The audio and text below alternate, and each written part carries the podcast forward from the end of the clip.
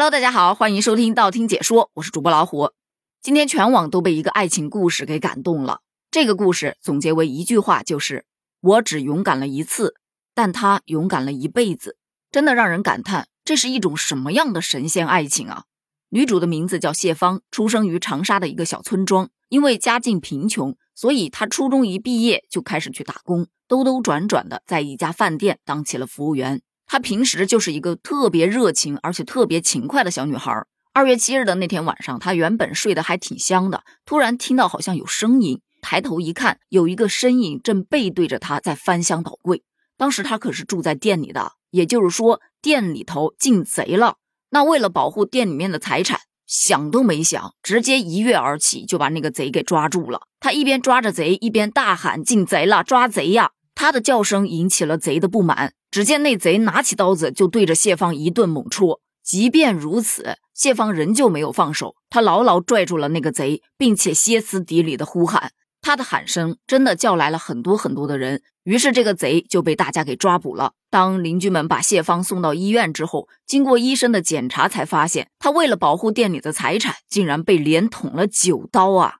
这是一个什么概念？我真的想都不敢想。随后，他的英勇事迹就在长沙传开了。即便如此，他也付出了极大的代价，因为身受重伤，再加上大量的失血，他本身家境贫寒，老板和老板娘只是给他垫付了一些医药费，就没有再管他了。而他因为输血不及时，再加上后期相关的康复也跟不上，他的人生到了最低谷的阶段，四肢开始出现肌肉萎缩，身体也一日不如一日。然而，就是在这个时候，他遇到了爱情。他的爱人名字叫做谢海华，是一名退伍军人。他呢，日常就给人理发谋生。当他在报纸上看到谢芳的事迹，为他钦佩不已。同时，他也得知谢芳就在他邻村，于是当即决定去看看这位女英雄。他们之间的初次见面，谢芳是躺在病床上，身体依旧的虚弱，但是谢芳乐观开朗的笑容却给他留下了特别深刻的印象。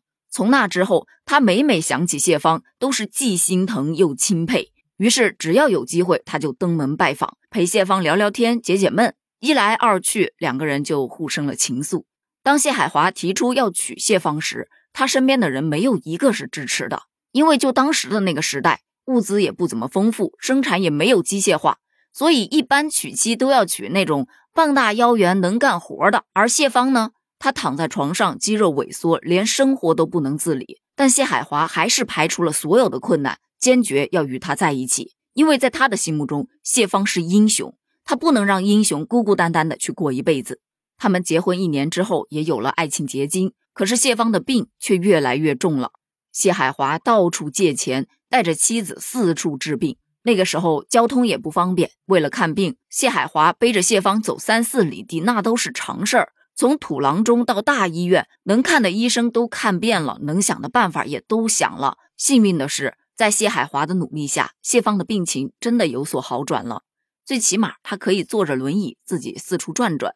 其实，光想一想就可以得出，又要照顾孩子，还要照顾瘫痪在床的妻子，身上还背着那么多的债务，谢海华的压力可想而知。但是他从来没有喊过一句怨言。哪怕是谢芳因为药物的副作用，或者是因为长期疾病缠身而产生的坏脾气，他也都是笑脸相迎。他是一边打着工，一边干农活，一边还要忙着回家做饭。但他始终都相信一切都会好起来的，哪怕只有一丝希望，我们都要坚持下去。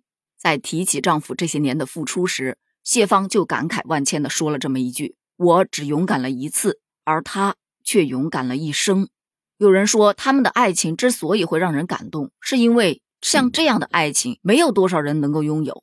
但他们之间的故事也恰恰告诉了我们，在这个世界上真的有如此美好的爱情，只不过你我可能暂时还没有遇到罢了。好了，在节目的最后呢，咱们补充一点，在现在社会当中，如果你在家中熟睡，感觉到房间里面有异样，千万不要轻举妄动，什么东西都没有命要紧。如果你发现小偷在客厅里面偷盗，你的卧室门如果是反锁的，你就偷偷的打电话报警。